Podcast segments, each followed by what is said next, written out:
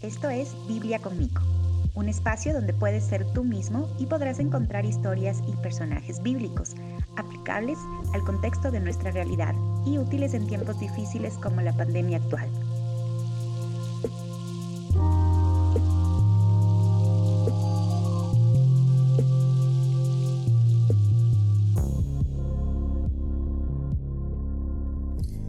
Buenos días, buenas tardes o buenas noches dependiendo en dónde estés. Bueno, eh, el día de hoy es especial. Hoy cumplo un año, once meses con mi enamorada y ya mismo voy a almorzar con ella. Así que eso es chévere. Nunca he durado tanto. Creo que Dios nos está apoyando y espero que eso siga así. Em, eso, estoy feliz por eso. Pero bueno, vamos a materia que si no me demoro mucho. ¿De qué se trata este episodio? Este episodio se trata realmente de poner sobre la mesa un debate que ha venido sonando durante mucho tiempo. El debate del movimiento gay. Y bueno, yo sé que es un movimiento mucho más amplio, que tiene unas siglas mucho más largas pero no voy a entrar en detalles de eso ahorita. Solo quiero decir que se trata de eso. ¿Qué vas a escuchar? Ahora te voy a poner opiniones. Primero te voy a leerlas y otras dos vas a escucharlas. Son un total de cinco opiniones. ¿Sí? Tres escritas, dos en audio. Estas opiniones te van a acercar un poquito a lo que quiero ponerte yo y plantearte, que es que existen muchas opiniones. ¿Sí? Que es la verdad que nunca vas a poder estar 100% de acuerdo con alguien. Siempre vamos a tener diferencias. Ese es el punto de este podcast. Quiero decir también que yo no tengo la verdad absoluta ni tampoco pienso resolver esta controversia del movimiento gay en estos pocos minutos. La verdad solo la tiene Dios. Y solo quiero poner en la mesa este debate que existe entre cristianos y homosexuales, básicamente. Sin ahondar mucho en los transgéneros o en todas estas derivaciones, en los queer, todos estos eh, subtipos que hay o más tipos que hay, Así que por ahora solamente me centraré en los gays y homosexuales. En este podcast, para mi facilidad. ¿Ok? Comenzamos con las opiniones. Ok, eh, vamos con la primera. De un amigo. La pregunta es clara y la hice yo. Esta es como una entrevista de alguna forma virtual, ¿no es cierto? A cinco personas. Bueno, de, de hecho hay más, pero elegí las cinco más preponderantes, ¿sí? Más diferentes también. La primera opinión dice, perdón, no les dije la pregunta. La pregunta es, ¿qué opinas tú del movimiento gay? O de este famoso gay pride. La primera dice, la misma basura colectivista que el resto de luchas sociales. Luchas sociales está entre comillas del resto de luchas sociales que se pelean con fantasmas. Pura manipulación política, pura hipocresía. Este amigo no es cristiano por si acaso. Vamos con el siguiente. Este sí lo voy a anunciar a petición de él. Esta opinión es de Fred Saltos. Puedes seguir en su Instagram como Fred con doble D Saltos o en un podcast que él hace también. Actualmente él está en Canadá y su podcast se llama Free Yourself. Vamos a leer entonces la opinión de Fred. Creo que la Iglesia como entidad eclesiástica ha separado a la comunidad LGTB y se olvidan que también son humanos. Lamentablemente la falta de comunicación, la desinformación y la falta de importancia para entender a este grupo de personas limita a la Iglesia. Ahora me refiero a las personas. Para actuar con amor y gracias. Por ejemplo, cuando un predicador confunde un homosexual con un transexual, se nota la ignorancia y la falta de importancia para conocer a estas personas y mostrar a un Dios verdadero. El simple hecho de actuar, perdón, el simple hecho de escuchar sus historias y ser empáticos puede causar un motivo para buscar de Dios. Las personas se limitan a juzgar, sin conocer y sin informarse. Gracias Fred por esta opinión. Vamos con la opinión tercera. Considero que es un grupo organizado de personas que quieren defender y enseñar sus gustos antinaturales y en muchas ocasiones burlarse u ofender a las personas que no piensan igual a ellos o que no compartan su ideología. Las siguientes opiniones son de personas gay y eh, creo que es interesante también mi intención es tener diversidad de opiniones. Así que escuchemos qué dicen. Hablar de un movimiento GLBTTIQ no es hablar de una tendencia modística. Se trata de un complejo conjunto de accionares desde la sociedad civil para reclamar derechos y establecer límites y sanciones de tipo penal contra agresores en diferentes ámbitos. Contrario a lo que se conoce como movimiento gay, en esencia, son las acciones que han tomado personas de una condición sexogenérica que no corresponde a los estándares binarios, patriarcales, machistas, falocentristas, religiosos y científicos con lo que se nos ha impuesto. El movimiento gay no se considera un movimiento per se, más bien se entendería como la presencia social, mas no política, de una reducida parte de personas que aún son rechazadas, juzgadas y violentadas por el simple hecho de sentir y hacer cosas diferentes a los que otros creen que es correcto, olvidando los aportes a la sociedad que muchos homosexuales han hecho a través del tiempo, en campos como la ciencia, medicina, tecnología, artes, deportes, filosofía, política y muchas otras áreas. Vamos con la siguiente opinión. El movimiento LGBT en el Ecuador ha logrado grandes avances a nivel social, generando espacios de aceptación para todos los miembros de la comunidad. Aún estando en un país tan machista, aún así quedan vacíos legales. Estos vacíos no nos otorgan los derechos de los que un ciudadano común goza, razón suficiente para que la comunidad aún tenga que estar en constante lucha para desbaratar un sistema que aún no ha reconocido su falla por culpa de prejuicios clasistas y curuchupas. Em, listo. Bueno, aquí no, em, no voy a decir los nombres, obviamente. De hecho, no voy a decir los nombres de nadie, a excepción del que mencioné. Porque la intención no es pronunciar a personas o ponernos en spotlight, sino más bien todos entender que todos tenemos opiniones diferentes. Ahora te voy a poner dos audios que son las dos últimas opiniones que me mandaron por voz. Así que escuchemos. Mi opinión respecto a la comunidad gay es que yo sí pienso que están locos, que es el colmo cuando se visten de mujeres, cuando son hombres, que quieren ir al baño cuando son hombres vestidos de mujeres al baño de las mujeres ahora en los cines, en los malls, en los restaurantes y en todo lado, especialmente aquí en Estados Unidos. Me causa mucha molestia y trato de no juzgarles, porque sé que yo también soy pecadora de otra forma, pero yo también no tengo mis errores. Sin embargo, es muy difícil adaptarme a este nuevo sistema.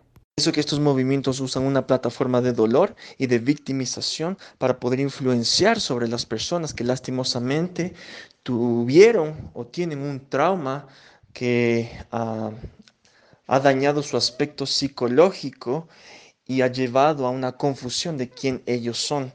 Estas personas buscan la aceptación, buscan el ser ah, entendidos. Actualmente podemos ver que usan los medios para presentarse de manera amigable, de manera pacífica y así obligar que la sociedad y los gobiernos ah, los acepten como ellos dicen que son o de acuerdo a cómo ellos se identifiquen. Así, poco a poco, ellos logran lo que han estado buscando por muchos años. Bueno, aquí podemos ver que siempre vamos a pensar diferente. En la primera opinión podemos hasta pensar, claro, o sea, la gente que quiere ir al baño, por ejemplo, personas trans, un hombre que eh, se siente mujer o se identifica con ser mujer, imagínate el escenario que va al baño eh, de mujeres, pero es un hombre ahí. Entonces es, es un poco choqueante para una mujer, puede ser, ¿no? No para todas, pero sí para muchísimas.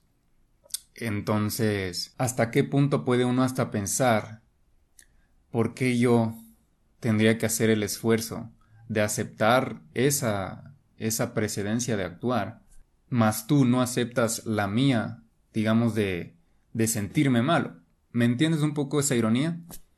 Como personas trans o gays quieren a veces ellos que tú seas flexible con, con ellos, pero ellos no son flexibles contigo en cómo te sientes respecto a ellos.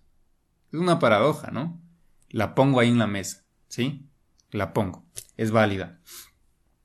Eh, gracias por sus opiniones. La otra es la otra es de un líder de una iglesia. Muy válida también. Claro, hasta qué punto podemos justificarnos, ¿sí? O presentarnos amigablemente cuando posiblemente detrás puede haber una cuestión no tan amigable. O pueden tener unos fines no necesariamente malos. Pero, a ver, ahorita sí ya me metí ya en materia yo. Y em, vamos a desglosar, vamos a comenzar desde un principio para que no hayan ideas sueltas. Primero, gracias a todos por sus opiniones. Con esto podríamos irnos de largo. Una vez más digo, no pretendo ponerle una solución con este podcast, pero sí poner referencias bíblicas, principios que cristianos debemos tener y perspectivas de lado y lado.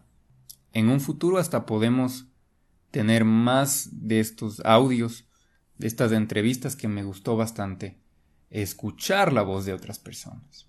¿Sí?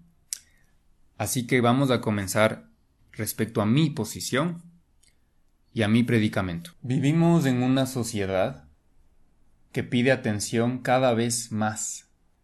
Valoramos que mientras más atención, más valgo. Una consecuencia de esto es una sociedad más violenta, en busca de esa atención, ¿no es cierto? En yo protagonizar los momentos, muchas veces a costa de humillarte. El juego de dividir a los humanos por su identidad termina en desastre, sin importar quién lo juegue y sin importar cuáles sean las razones. Si realmente vamos a definir nuestras identidades en base a qué tenemos de diferente al resto, entonces valdría la pena analizar casos históricos similares, donde pasó lo mismo. ¿Sabes cuál? ¿Sabes dónde? En la Segunda Guerra Mundial, cuando Hitler dirigía sus grupos. Claro, él les convencía a todos que los judíos y sus deferencias debían morir? Esto es una pregunta para los dos bandos, cristianos y gays. ¿Qué te hace pensar que puedes cambiar un sistema tan complejo como el social o político o lo que sea? Pero ¿qué te hace pensar que puedes cambiarlo de manera que la sociedad salga con un resultado positivo de tus acciones? Mira, hay muchas veces que creemos que podemos cambiar al mundo y todavía nos cuesta arreglar el cuarto. Yo me incluyo ahí. Es que a veces no lo podemos hacer bien ni las cosas pequeñas, pero creemos poder hacer bien las grandes. Yo te invito a tener un poquito los pies en la tierra también. Como dije, la pregunta y la indicación fue para todos. No lo tomes personal. Si me preguntas a mí, todo el juego este de... Todo este juego simplemente no me gusta. Esto de dividamos a la gente por su identidad y veamos cuál es el más oprimido. No me gusta. Pero al mismo tiempo, yo no soy gay. Y no podría darte una opinión muy fehaciente de cómo defendería mis derechos o mi situación si es que estaría en una posición así. Te voy a decir lo que sí puedo y lo que no soy, digamos. Yo no soy un juez. Y Jesús no me dio a mí el sombrero de juez. El sombrero lo tiene Él. Y yo no voy a ponerme en el papel de decir quién va y quién no va al infierno más allá de lo que la Biblia diga. Lo que sí puedo es ser bueno con mi prójimo, que lo es. Y creo que Jesús nos manda a eso. Te lo demostraré con esta historia. Mateo 8:5 Entrando Jesús en Capernaum, vino a él un centurión rogándole y diciendo, Señor, mi criado está postrado en casa, paralítico, gravemente atormentado. Hago una pausa ahí. Sabes, escuchamos mucho que Jesús ayudaba a ciegos, leprosos, samaritanos, mujeres y ahora un centurión. ¿Sabes qué representaba un centurión? Aún más para los judíos representaba muerte, sangre. Él tenía sangre en sus manos. El imperio romano, siempre caracterizado por su violencia, sus conquistas, recordemos que después en la crucifixión, son ellos mismos, representado el imperio por, bueno, representado los romanos por Pilato en la ciudad de Judea, para matar a Jesús. Jesús estaba ayudando a alguien que le mataría después, básicamente. Y Jesús cuando ayudaba a samaritanos o a la mujer del pozo, también fue un shock. Los judíos eran conocidos por no comulgar con estas personas, con nadie de hecho. Ellos eran muy selectivos con quién hablaban, con quién se relacionaban. Y bueno, se entiende que con los romanos no había esta amistad, si ellos habían matado y conquistado sus ciudades por muchos años, destruyendo sus templos. Entonces el escenario es un poco fuerte. Es como que, ¿qué vas a hacer Jesús? Estamos aquí, una muchedumbre, y viene un centurión romano ¿Y ahora qué es lo que vas a hacer? Ya nos has dicho antes, ama a tu enemigo. ¿Lo vas a demostrar ahora? Claro que sí. Y Jesús le dijo, yo iré y le sanaré. Quiero que leas la historia después. Pero Jesús encontró más fe en el centurión que hasta en Israel. Y os digo que vendrán muchos del oriente y del occidente, y se sentarán con Abraham e Isaac y Jacob en el reino de los cielos. Mas los hijos del reino serán echados a las tinieblas de afuera. Allí será el lloro y el crujir de dientes. Jesús literalmente espera que hagamos bien a las personas que nos harían mal y por personas que piensan diferente. Si quieres más argumentos de eso, puedes ir a Lucas 6:33.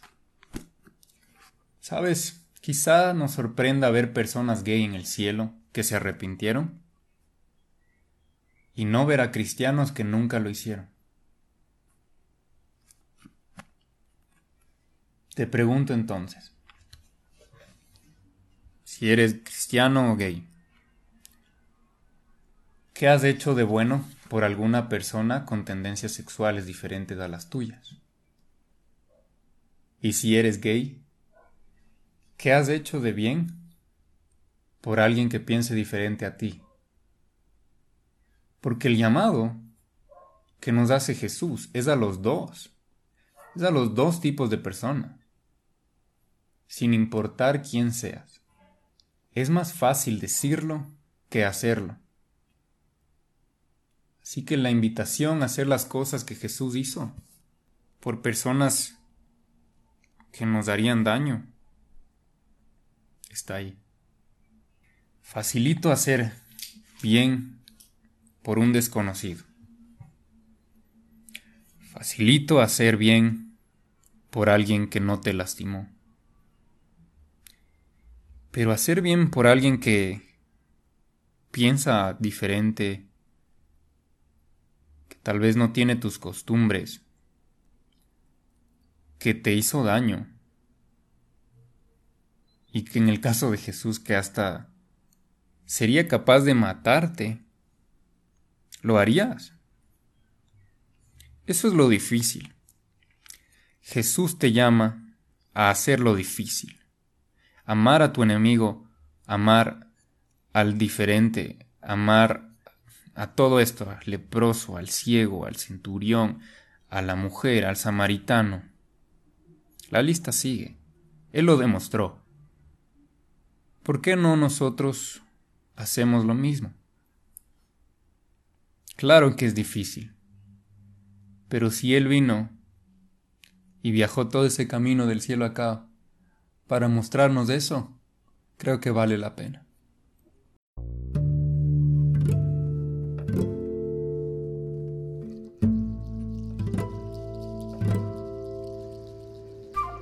Si te gustó el contenido, no olvides compartirlo con alguien a quien le pueda servir este mensaje.